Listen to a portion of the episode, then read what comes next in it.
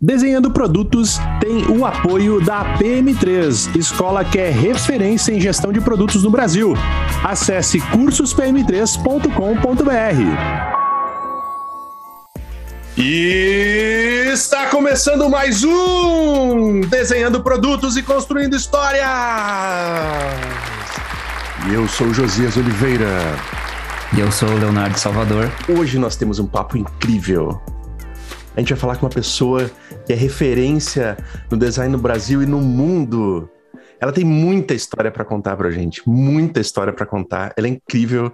Ela passou por diversas empresas, professora e hoje ela trabalha em Estocolmo, na Suécia, numa empresa que foi recentemente adquirida pelo PayPal, o Zettel. É isso. Luciana Terceiro, seja muito bem-vinda. Oi, oi, oi, Josias, oi, Salvador. Nossa, que recepção! Um, muito bom, obrigada pelo convite, obrigada por estar aqui. Eu fiquei super feliz. Eu acho que o podcast é incrível, já ouvi, já ouvi todos, sou super fã.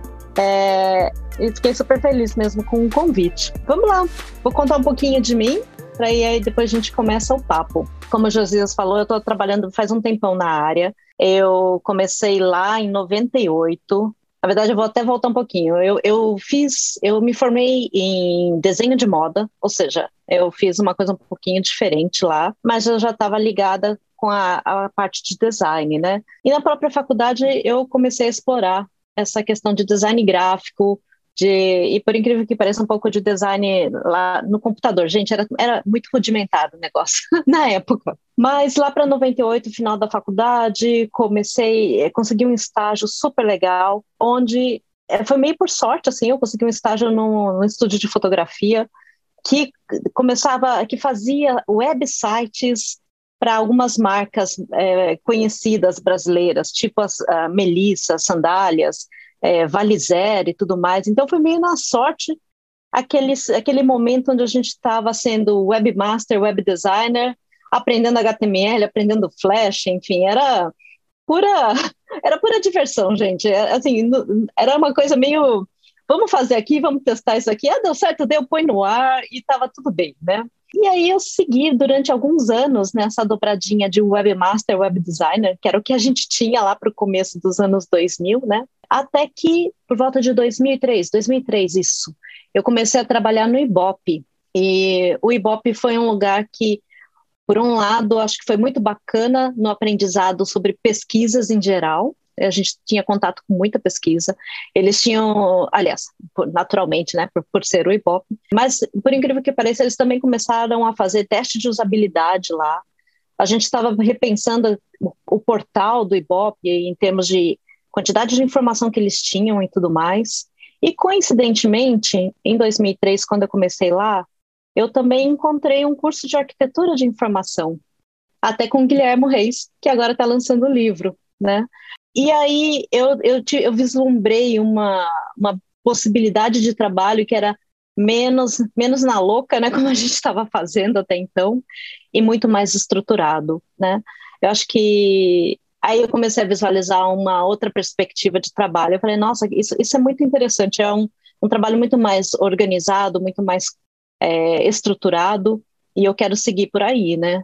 É, e, e foi, é uma coisa que a gente começou a experimentar lá dentro do Ibope mesmo, até que em 2005 eu fui trabalhar no UOL, e no UOL eu fiquei durante, acho que quase 11 anos, né? O UOL depois, é, acabei ficando só com o PagSeguro durante alguns meses, mas fui lá para o UOL, tive muita oportunidade de trabalhar com coisas bastante diferentes. Eu acho que o UOL começou em 2005 a estruturar uma área que seria o, o muito semelhante ao que o UX faz hoje, né? E a gente pode experimentar muita coisa, assim, muito teste de usabilidade, muito teste com o usuário, desde o começo lá com a Try e tudo mais.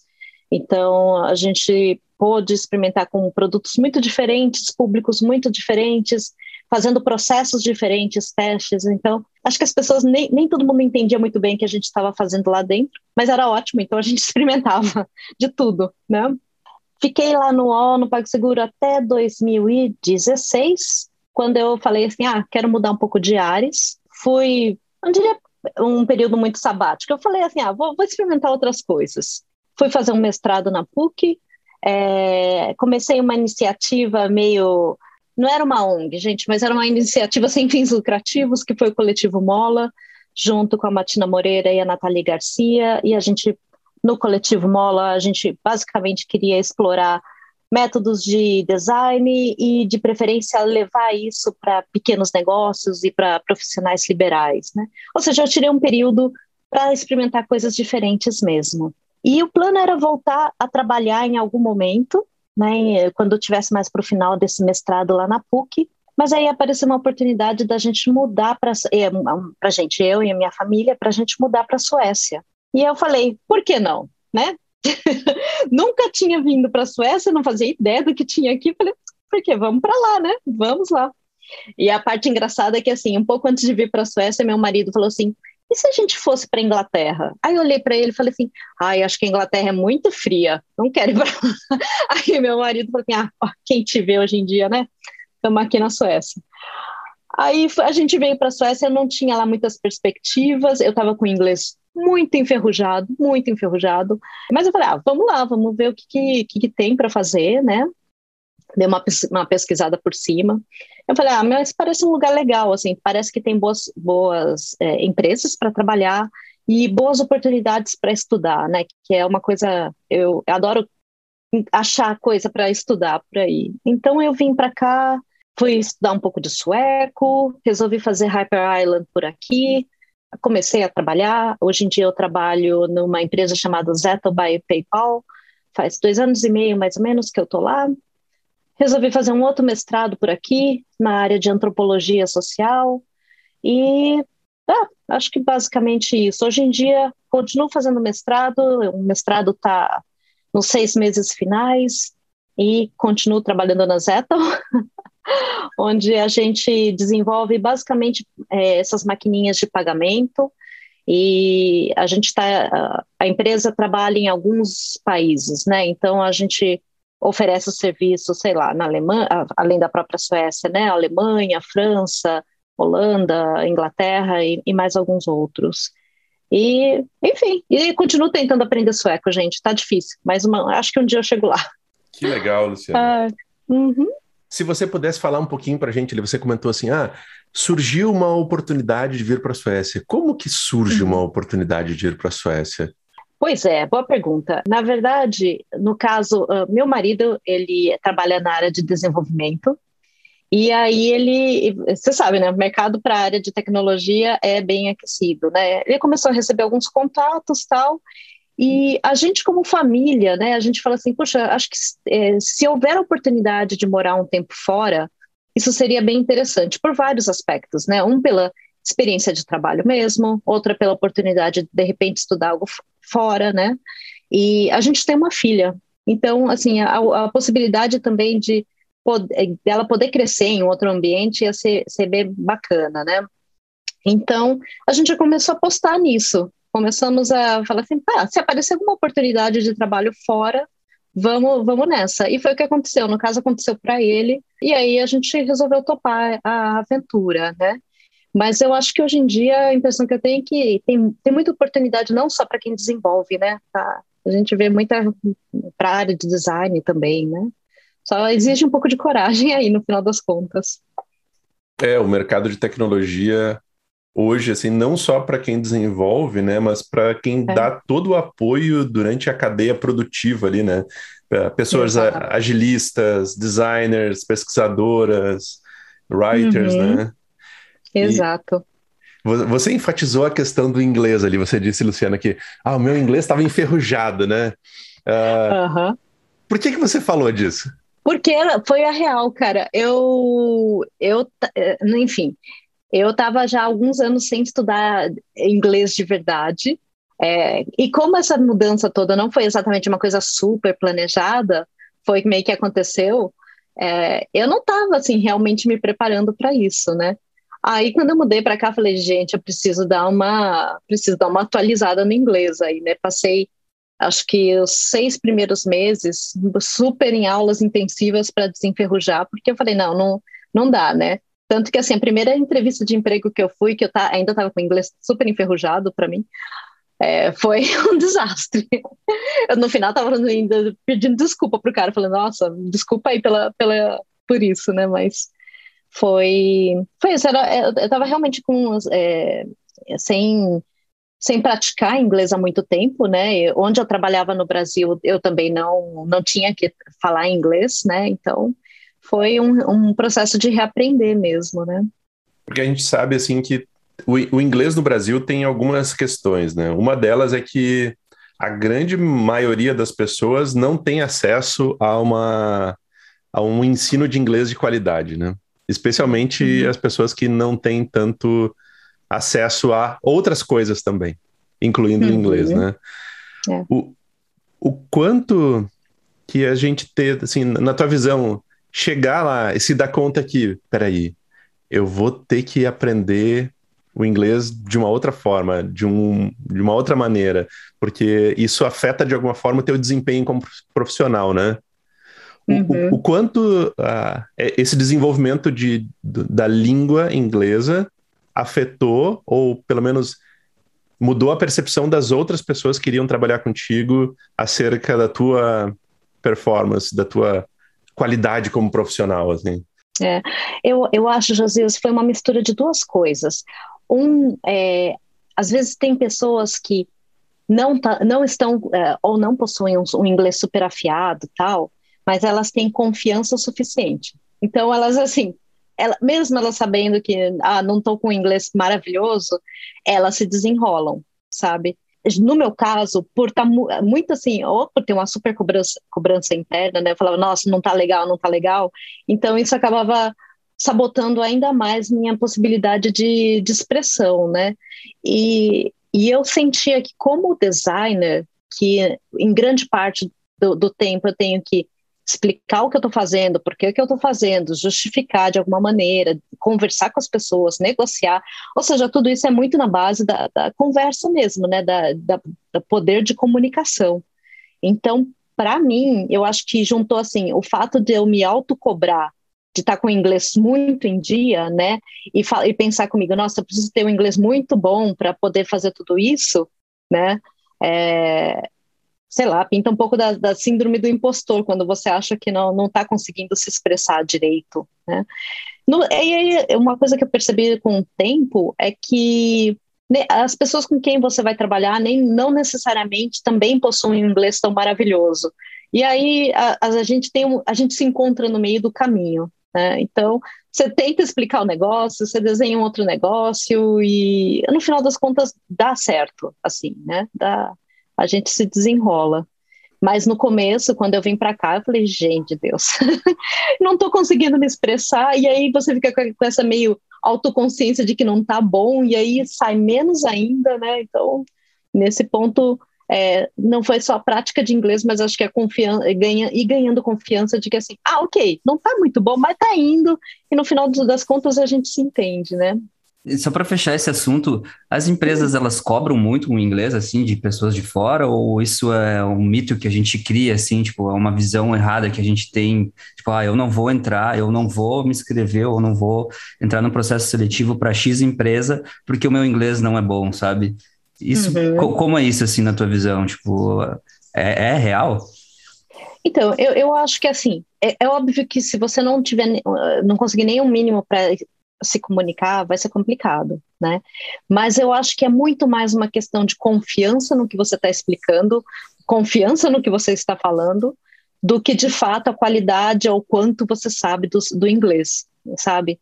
Eu Legal. acho que se você for com uma boa dose, uma dose boa de confiança, com calma, eu acho que isso vale mais do que o inglês perfeito, porque eu acho que ninguém tem o inglês perfeito. Até até quem nasceu falando inglês não, não tem um inglês perfeito. Então, acho que é mais é conseguir transmitir que assim, eu sei o que eu estou fazendo, é, eu entendo do que eu estou fazendo aqui, né? Uhum. E, e mais, mais, realmente ter essa confiança do que ter um inglês perfeito mesmo. Porque as empresas que é, entrevistam, elas sabem que você não é de lá, né? Elas sabem que oh, tudo, tudo bem, elas, eles é, entendem que você está aprendendo, você está falando uma outra língua, né, que não é a sua, assim como vários outros, né? E, e tem um lance, eu acho, quanto mais você se expõe ao idioma, mais você aprende. Então, é melhor você falar assim: vou, vou, vou fazer mil entrevistas. E você sabe que as primeiras, de repente, o inglês não vai estar aquela beleza. Mas tudo bem, se você não vai treinando isso, quando chegar aquela vaga que você fala, putz, eu quero muito essa, essa vaga, né?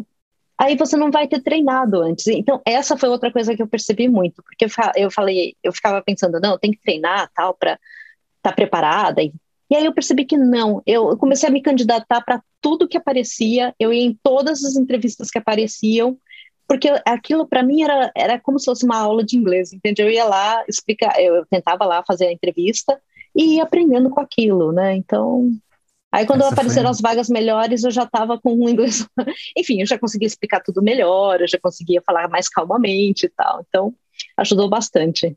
Muito legal, essa foi uma ótima dica, né? Se, se você não tem um inglês afiado, mas tem vontade de ir para fora, cara, vai, né? Se joga, vai, vai, vai faz os testes, né? É, Participa exato. das entrevistas, você vai aprender muito. Muito exato, legal. Não, não, não se, tipo, não se restrinja, né? Tipo, vai, vai, vai que você vai aprender mais do que não indo, né? Sim. Luciana, e se você pudesse voltar no início da tua carreira, com todo o conhecimento que você tem hoje, né? Tua trajetória ela é bem extensa, assim. É, o que, que você diria para o teu eu lá de, lá de trás, assim? Você mudaria alguma coisa? Puxa, hum, boa pergunta essa. Sei se eu mudaria muita coisa, não. Eu acho que quando eu comecei a trabalhar, tinha a vantagem de que, como não tinha nada muito estruturado, ninguém sabia direito para onde iria aquilo, né? A gente tá, eu, eu tenho a impressão que era tudo muito mais divertido nesse ponto, era muito mais de experimentação sem grandes, sem um sentimento de grandes consequências, né? Então, é, ah, vamos montar um site aqui em HTML, vamos, vamos fazer. Acho que a gente era meio inconsequente nesse ponto, fazia as coisas, estava dando certo e, e ia, né? É, e eu acho que não sei, eu acho que o que eu diria é, tipo, continua explorando mesmo, né? Eu acho que até hoje eu tento manter um pouco essa, essa cabeça, assim, de aprender coisa nova, né? E era, aquele momento lá era muito isso, era muito de descoberta, de saber, ah, apareceu uma coisa nova, podia ser uma tecnologia, podia ser um jeito de trabalhar, o que fosse, é, explorar sem medo, né? Eu acho que a gente tem que, continuamos nessa, né? Porque a tecnologia muda tanto hoje em dia, né? Sempre, então... É, eu, eu vou aproveitar essa, essa deixa aí, Luciana, para fazer uma pergunta temporal, mas relacionando com o mercado hoje, assim. Como é que você vê a, a, a utilização de ferramentas prontas hoje que, que nós temos, né? Nós temos o uh, Bootstrap, Material, várias bibliotecas prontas para a gente usar, que, que facilita de alguma forma, né? facilita bastante, acelera bastante, a gente consegue ser muito rápido, né? a gente consegue criar as coisas super rápido e tal. Mas como é que você vê a questão? Lembra quando a gente usava o Flash? Que era assim, meu Deus, eu tenho uma tela em branco e não tem nada aqui, né? Vou ter que colocar coisas aqui para dentro. E eventualmente saíram coisas horríveis, mas saíram muitas coisas boas naquela época. Tem várias coisas que são uhum. interessantes que a gente olha até hoje e diz, nossa, essas, essas agências, essas, esses designers faziam isso em 2002, 2003, 2004, né? Como é que você vê, assim, a, a homogeneização do design? Quando, por exemplo, quando a gente fala de um produto, e aí praticamente, sei lá, vamos pegar um exemplo, um elemento, como o perfil do usuário todos os perfis dos usuários são uma bolinha, uma elipse e tem a fotinho ali dentro. Aí você entra no produto A, B, C, D parece que todos os perfis são uma bolinha com um rosto humano lá dentro. É a única forma de fazer isso? Como é que você vê isso, assim, que é, por um lado, facilita, né, porque você bate o olho e as pessoas entendem aquilo como padrão, mas o quanto é você, tá, mas onde é que eu tô? Será que não é o mesmo produto que eu estava usando antes, né? Ah, é tão engraçado. Às vezes eu olho o Facebook e o, e o LinkedIn, eu, eu por, um, por um segundo falo, onde estou mesmo? eles começam a ser tão parecidos, né? Até a cor e tudo mais. Mas eu, eu acho, vamos lá, eu acho que existem vantagens em ter bibliotecas, é, assim, que todas as plataformas usam, né, é, compartilhadas. Uh, eu acho que uma das grandes vantagens é que os, as pessoas elas não precisam aprender do zero como usar aquilo. Então, eu acho que, óbvio, tem a vantagem de facilitar para quem desenvolve, né, porque já existem certos padrões, mas também eu, eu fico pensando em quem usa, é, essa pessoa não tem que aprender do zero toda vez. Porque, afinal de contas, é, por exemplo, perfil, uma página de perfil de usuário, eu não estou lá para ficar descobrindo ou para decifrar essa página, eu quero saber as informações que estão lá, né? Então, nesse ponto, é, não ter essa curva de aprendizado para cada página de perfil que eu vejo é, é uma vantagem. Né? Eu consigo cortar caminhos aí de aprendizado com isso. Mas eu, eu, eu concordo contigo que, te, que, em partes, a gente perde um pouco a, a, questão da exploração. Parece que antes a gente tinha menos medo de ousar, né? De falar assim, vou fazer uma coisa diferentona aqui, vou experimentar uma coisa diferente mesmo. Né? Hoje em dia a gente acaba se prendendo um pouco mais a, a, a esses padrões. Eu fico pensando, a gente, por exemplo, usa muito design system hoje em dia, né? As empresas possuem, é, por um lado é ótimo, porque você garante uma consistência, é, é economiza em termos de desenvolvimento, garante que a coisa não vira um, um certo Frankenstein lá, mas, por outro, tem hora que a gente deixa de experimentar, algo, de repente, de arriscar uma coisa diferente por isso. Né?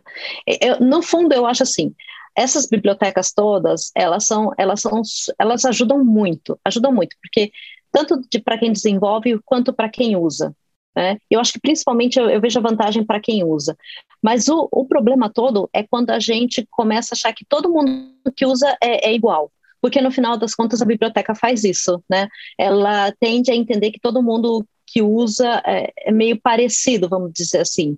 E você para de pensar que, de repente, as pessoas que estão usando o seu produto, elas precisam de alguma coisa diferente, elas demandam alguma coisa especial. Né? E aí o, o, risco é você ficar um pouco é, ignorar esse lado, né? E simplesmente ir meio no piloto automático. Então, é, eu, eu, vejo um pouco por aí. Tem que ter, tem que estar assim. É óbvio que dá para usar, mas tem sempre que estar tá prestando atenção se aquilo realmente está resolvendo os problemas para o seu público, né? E aí eu vou fazer uma, uma, uma ponderação aqui. Eu fui chamado algumas vezes para alguns trabalhos aonde se utilizava a ferramenta, né? Material, Bootstrap, uhum. utilizavam essas, essas bibliotecas que serviam de base para a construção do design system, né? E, e, por que, que o produto era um Frankenstein? Se as pessoas tinham ah. a biblioteca à disposição, sabe? Uhum. É, é que mesmo, mesmo você tendo a biblioteca, não quer é necessariamente dizer que todo mundo que vai implementar entende a biblioteca do mesmo jeito, né? Então, esse, esse, eu acho que assim, não basta ter, a, vamos dizer assim, acho que não basta ter a ferramenta em si, no final das contas, precisa ter algumas pessoas dentro da, da, do grupo que desenvolve, né, que consegue orientar e fazer uma certa. É, como se diz? Consegue cuidar um pouco da consistência, né? Eu acho que não, não adianta você entregar um material, um guia de uso, por exemplo, um style guide, vamos dizer assim, entre aspas, aqui. É, por melhor que seja esse material, a, a, sempre vai ter uma, um espaço para interpretação humana, né? Então, as pessoas olham aquele componente e falam, ah, acho que serve para isso, acho que eu posso usar para aquilo. E aí, não tem jeito. Sempre que tem, sempre que tem gente no meio, né? as, co as coisas sempre podem ir para caminhos não, não esperados, né? é um pouco como, no final das contas, acho que é como a gente, como desenhar o produto mesmo, né? Quando a gente está desenhando, a gente imagina que as pessoas vão usar de determinadas maneiras, né? E aí, quando você vai fazer teste de usabilidade, por exemplo, você percebe que, nossa, as pessoas são muito criativas, usam os produtos de todos os jeitos possíveis, né? Então, não tem, não tem muito jeito, assim, eu acho que não, não basta ter algo, a, a ferramenta em si, né, bem feita, você tem que ter pessoas junto que consigam trabalhar, que consigam manter uma certa coesão nisso, né. Se não tiver, não, não, não funciona, né? E não, não tem, acho que, nenhuma ferramenta estática, né? Eu vejo isso um pouco na empresa, o design system, assim, é, todo dia a gente tem discussão em cima de alguma coisa, todo dia tem algo que o produto vai evoluir, né? O que a gente está fazendo evolui para algum lado, não tem jeito. E não dá para simplesmente estar tá sempre usando as mesmas coisas sem pensar nessa evolução, né? Interessante. Luciana, você já trabalhou muito tempo no mercado brasileiro né? e hoje você está trabalhando na Europa, né? Como você disse. Uhum. Então, levando em consideração isso, assim, e a gente falando sobre cultura, né? É, uhum. Na tua opinião, qual que é a principal diferença entre esses dois mercados? Eu acho, tá, da, da minha experiência, né? Porque eu, eu, trabalhei em algumas empresas no Brasil, não conheço todas, e eu conheço basicamente uma empresa aqui na Suécia, então vou, vou uhum. falar sobre o que eu conheço. É, a minha impressão é que, assim, no Brasil, no geral, a, a gente tinha sempre uma urgência maior em colocar as coisas para acontecer. Né? Então, os, os, prazos eh, geralmente eram mais curtos, a gente tinha que fazer acontecer num prazo sempre muito menor. É, por mil motivos, acho, né? Pelo, pela situação econômica do Brasil, o mercado é muito mais competitivo e tudo mais. Aqui, no geral, a gente tem muito mais tempo para fazer, porque eles é, entendem que, assim, ah, você vai fazer pesquisa, você vai conversar com as pessoas, você vai testar protótipos, você vai fazer pesquisar com seu protótipo. Então, quando você é, propõe, olha, vou fazer um mês de discovery, as pessoas não acham, não tendem a achar isso muito esquisito. Elas acham, ah, ok, você precisa de um mês para fazer discovery, vai lá e faz, né? Então, parece que há um senso de urgência menor e o que permite, de repente, às vezes, você explorar mais possibilidades, né? Por outro lado, eu acho que o Brasil tem um. A minha sensação é que o Brasil tinha uma, uma, um mercado muito mais dinâmico. E a gente, onde trabalhava, tinha sempre uma certa. Eh, não sei, era mais animado nesse ponto. Você sempre tinha assim. Putz, vamos fazer esse negócio, vamos fazer esse projeto para semana que vem. É, vamos fazer. E, e aí isso fazia com que a gente tinha que fazer assim, sei lá, pesquisa em um dia, tá? Descobrimos isso, vamos colocar isso no ar, vamos testar. Então, esse dinamismo, de certa maneira, era muito bacana. Era como se a gente tivesse menos medo de arriscar, de repente, é, e vamos testar, vamos ver o que, que sai disso, né? E aqui, por outro lado, eu acho que você ganha nesse, nesse tempo de experimentação todo, mas você se sente um pouco menos, assim, dinâmico, sabe? Legal. O que mais? Eu acho que eu acho que trabalhar com brasileiro, no geral, é mais divertido, porque as pessoas uhum. são mais descontraídas. É, aqui as pessoas tendem a ser mais reservadas mesmo, é, é, o que todo mundo fala, né? Então as pessoas, Sim. no geral, são um pouco mais reservadas tal. Mas aí também, às vezes, é uma questão de tempo. Eu já acho que hoje, lá dentro da empresa, no time onde eu trabalho, a gente já já fala um monte de coisa, já tem muito menos receio de, de se expressar, né? Uhum. E assim, é, o, a gente sabe que o design hoje em dia ele está muito mais global, né? Uma coisa muito mais assim, mundial, digamos assim. E na tua uhum. opinião, sabe, quais, quais, são as principais habilidades, né? Tanto hard como soft skills que um product designer deve ter, né? independente do lugar onde esteja. Né? Uhum. Eu acho que em termos de soft skill, está é, tá muito aberto para outras culturas, né? E aí, assim, a gente sempre, eu acho que a gente sempre vai ter uma certa limitação no que, que a gente consegue aprender dessas outras culturas, mas eu vejo, a gente faz o produto e, e oferece esse produto em diferentes mercados, né, tipo, diferentes países. E aí eu percebo que, assim, a relação das pessoas, dependendo do país, essa relação com o produto, ela é diferente. Então, está muito aberto assim, para entender como é que as pessoas estão se relacionando com o meu produto, né? Como que elas, é, qual o valor que elas dão para isso e, e, e, tudo mais.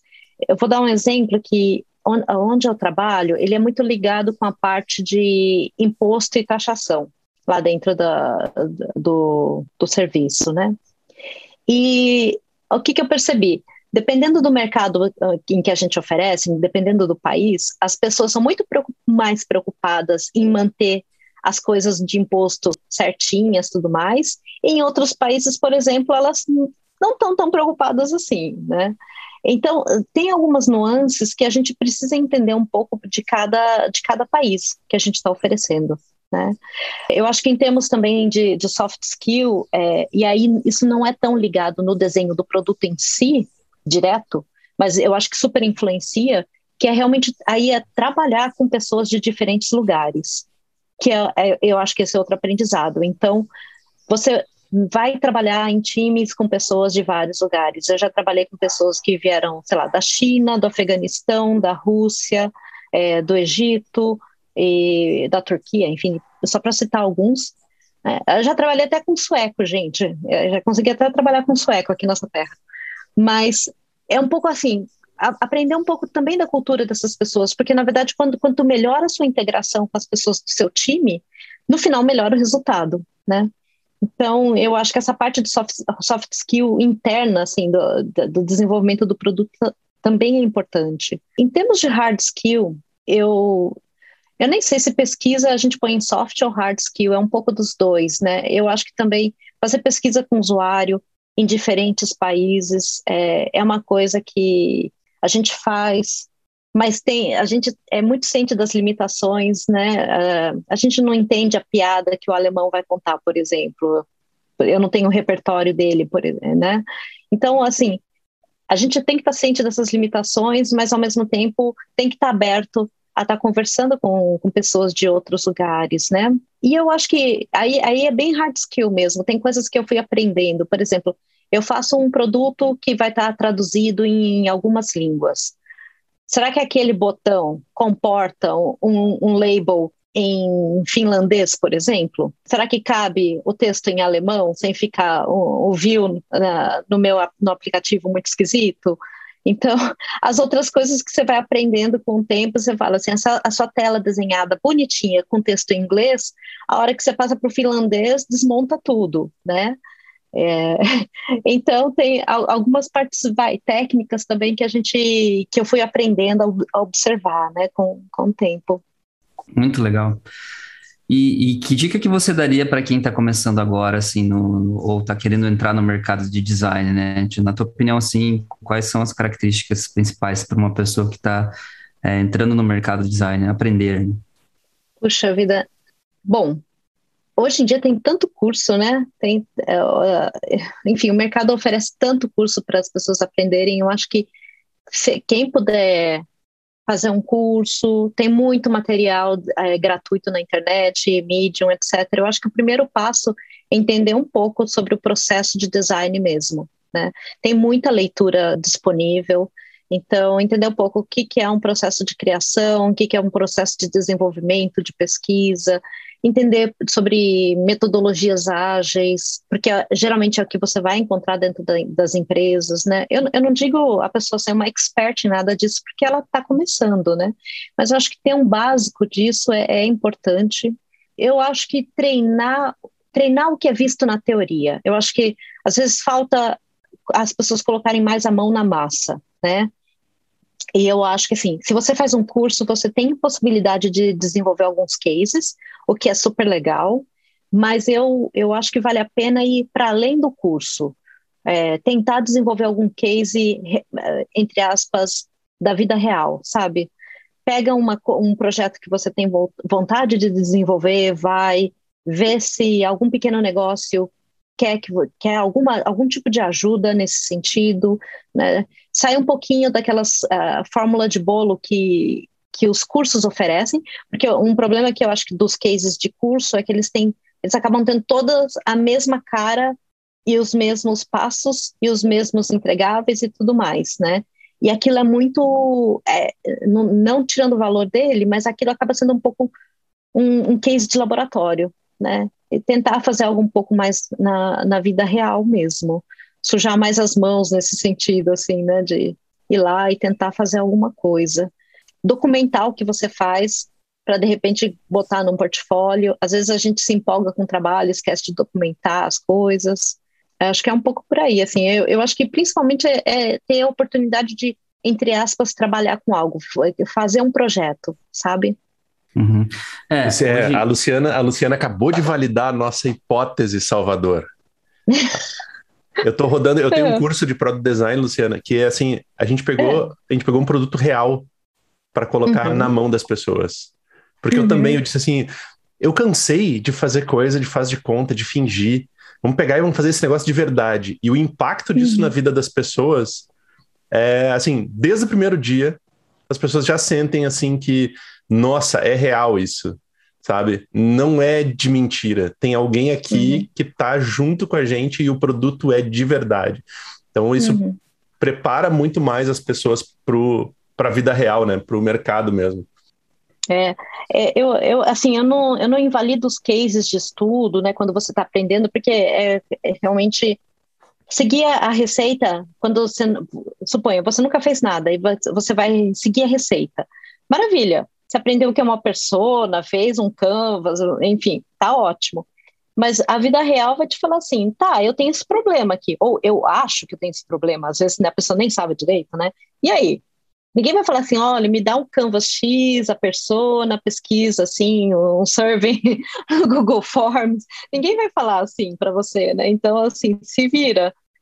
Ah, eu acho que uma outra coisa é troque ideia com outras pessoas, se possível procure uma mentoria séria, assim, uma mentoria legal, porque eu acho que a gente aprende muito conversando com outras pessoas, né? A eu acho que a combinação entre tentar fazer algo de verdade e e ter alguém para te dar um feedback ou alguma orientação, eu acho isso super legal, porque às vezes a gente tenta fazer algo na, na real e como não tem experiência, fica meio sem saber, né? Estou fazendo certo? Como posso fazer melhor, né? E quando você tem um, alguém para te mentorar, para te dar um feedback, eu acho que é super, nossa, é, é, é super valioso, assim. Eu aprendi muito na, na, acho que em toda a carreira, tentando fazer coisa, conseguindo mostrar para alguém, e alguém falando assim, ah, e se você fizer assim, assado e tal? E o resultado ficar muito melhor, né? Então. Muito legal. Você tocou um ponto de portfólio, né? Hoje, uh, acompanhando assim muito o mercado aqui, as pessoas que estão iniciando na carreira, elas têm essa preocupação de, tipo, ah, eu preciso de um portfólio, eu preciso, sabe? E, e eu não sei, eu queria saber da tua opinião, assim, sabe? Você acha que o portfólio, sim, ele tem uma certa relevância, mas é a principal coisa que essas pessoas têm que, têm que focar? Não, então, eu acho que assim, um, eu acho que portfólio é importante, no sentido de, aqui pelo menos, todo lugar que eu vejo para, todo emprego que eu vejo para aplicar, eles pedem portfólio, né? Então, dependendo de onde você está procurando, ele pode ser importante. Mas eu acho que tem um foco que troca a ordem das coisas. O portfólio, ele é uma consequência do que você já fez na vida. Ele, ele é só, ele vem depois. Então, assim, primeiro, o foco das pessoas devia ser ter a vivência de algum jeito, né? O portfólio é, é, um, é um resumo, é uma consequência das coisas que você fez na, nessa vida, né? Tudo bem, eu só fiz uns cursos, tudo bem, você põe aquilo ali, mas ele, ele não é por si só, ele não é o principal. Ele vai ser um, um jeito de você contar a sua história.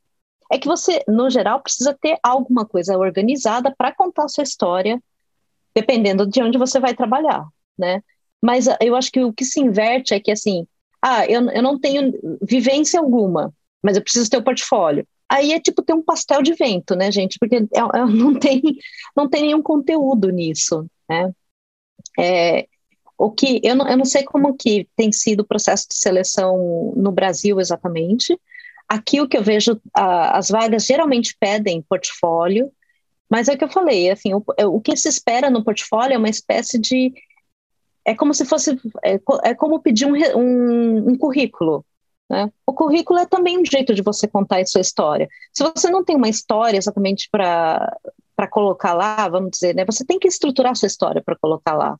O mais importante é a história, não o jeito que você, não, não o portfólio em si, né?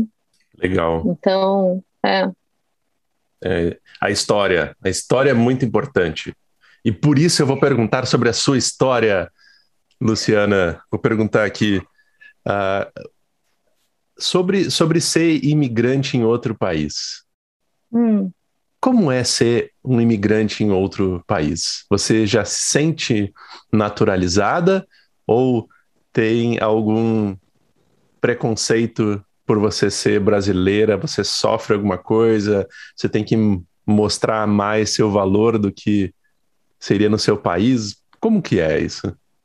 É, eu, eu tem, tem gente que fala que uma vez, quando você é imigrante, você, você nunca vai fazer parte daquele lugar, né, de verdade. É, eu não sei, eu não sei se daqui a 10, 20 anos vou estar falando uma coisa diferente. Mas, sim, eu acho que que eu não, eu não sou, eu não sou, eu não sou uma, uma pessoa, eu não sou uma sueca, eu não sou uma pessoa sueca, eu não tenho é, essa história aqui, eu não tenho é, a cultura da, da mesma maneira que eles têm, né? É, acho que existe sim um, um, nível de preconceito, né? E existe um nível de preconceito contra imigrante, mesmo se você vem trabalhar aqui na empresa de tecnologia, etc. e tal, vai ter, tem pessoas que têm preconceito, não são, não é a maioria das pessoas, geralmente as pessoas não vão te tratar mal, é, mas às, vezes você encontra uma coisa ou outra que é meio desagradável, né? Não sei muito o que te dizer, Josias, é, você acaba sendo um pouco um estranho no ninho sempre, né? Mas você também convive com isso, assim, não, não é uma coisa que fale assim, nossa, não sei, não, não é uma coisa que eu fale, ah, é impossível, não, é ok, é, tem, às vezes você encontra alguém que você fala, ah, não, não tá sendo super legal, né, mas bola para frente. Existem algumas coisas que eu acho mais difícil. Quando você encontra pessoas que são um pouco mais reservadas, vamos colocar assim, com pessoas que não são daqui, é, às vezes, para mim, é mais difícil é, agendar entrevista para fazer entrevistar usuário, por exemplo, entrevistar as pessoas. Eles batem o um nome no meu olho e falam: ah, essa pessoa não é daqui. Então, né?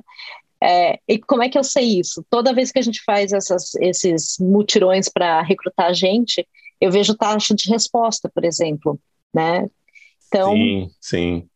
E aí então, você consegue acompanhar? Eu consigo, eu consigo acompanhar isso, né? E para você ter uma ideia, o, o a, a, por exemplo, a comunicação que a gente manda, o e-mail que a gente manda para as pessoas, é, é, um template aquilo. Então, não é que assim, ah, eu escrevi algo estranho no, no e-mail. Não, é um, um copy-paste, né? Então, você percebe que assim, ah, será que está rolando alguma coisa aqui, né? É, e, e uma coisa que, que eu falei assim, é, eu acho que a minoria das pessoas mesmo é uma minoria que você encontra que, que dá essa sensação esquisita. Mas eu acho que entender um pouco sobre microagressão foi uma coisa que me ajudou muito a identificar esse tipo de coisa. Porque você tende a entender é, esse preconceito como uma coisa muito escancarada. E aí você percebe que às vezes não, não é assim tão escancarado, né? Então, eu diria que assim, não tenha medo desse tipo de coisa se você tiver planos, né? Se, se quem estiver ouvindo tiver planos em, em experimentar outro país, não tenha medo disso, porque geralmente é de fato uma minoria, né? É que às vezes eles são meio barulhentos, mas também venha preparado sabendo que tem níveis, assim, né, de, de reação. E muitas vezes eles estão nessas microagressões. É, é, eu já tive situações, assim, de trabalho onde as pessoas ficam falando numa, outro, numa outra língua, né? Numa empresa aqui, por exemplo, é, tem que se falar inglês o tempo todo. E aí você fala, olha, já pedi para falar inglês pela décima vez e a coisa continua. E você fala, hum, pera, né? Em fatos, quando as pessoas, é, em algumas situações que não te chamam para uma reunião, então tem algumas situações que, é, conforme a constância da coisa, né, com a repetição, você fala assim, pera, tem algo que está meio estranho aqui, né? E, mas às vezes, ou muitas vezes, elas são sutis, então é, tá ligado nessas coisas. Sim, Perfeito. Legal, é muito bom saber disso, né? Porque muitas vezes a gente escuta assim, ah, trabalhar fora é muito melhor, é muito melhor receber em euro, é muito melhor receber em, né? Mas uhum. tem, tem um outro lado que é você não vai, não, não é tudo, não são tudo flores, né? Você tem que lidar com algumas situações, aprender a lidar com as situações, porque uhum. faz parte do próprio desenvolvimento, né? O que certamente, o quanto você ser exposta a esse tipo de situação também te fez mais forte, te fez entender outras assim, coisas, né? É, sim. É, então, eu, eu, na verdade, a gente, se parar para pensar, qualquer lugar tem, vai ter alguma, algum tipo de desafio, né? Vamos colocar assim. É, então, eu acho que assim, no Brasil você encontra desafios diferentes. Aqui você vai encontrar outros provavelmente em outros lugares vão ser também outros, outros tipos de desafios aí para encarar. Eu acho que se você vier, quando a pessoa vem com uma cabeça aberta de, em termos de aprendizado, né, enfim, não, no geral, tá, tá tudo bem. A gente aprende a lidar com as coisas e aprende que, que faz parte mesmo, faz parte de um, de um aprendizado de vida mesmo, né? Então, gente, percalços assim acontecem em todos os lugares, né? Sim, sim. Faz parte, né? Faz parte. A gente escolhendo um caminho ou outro, a gente nós escolhemos os sabores e os dissabores desse caminho, né? E a gente só vai saber Exato. quando a gente caminhar por ele, né? Exato. E eu acho que assim, uma coisa quando a gente mudou, é, que a gente tinha muito em mente, e a gente ainda tem, na verdade, ah, se a gente não gostar, a gente volta, né? Se a gente achar que não deu certo, a gente pega e volta para o Brasil. É por que não? Ninguém disse que não pode fazer isso, né? Então, e, e mesmo que você passe um tempo fora e resolva voltar, é, é, você traz toda uma bagagem, né? Eu acho que você traz toda uma experiência que isso ninguém tira de você. Sim, e é incrível. Uhum. Luciana, mais alguma coisa? Deixa eu ver.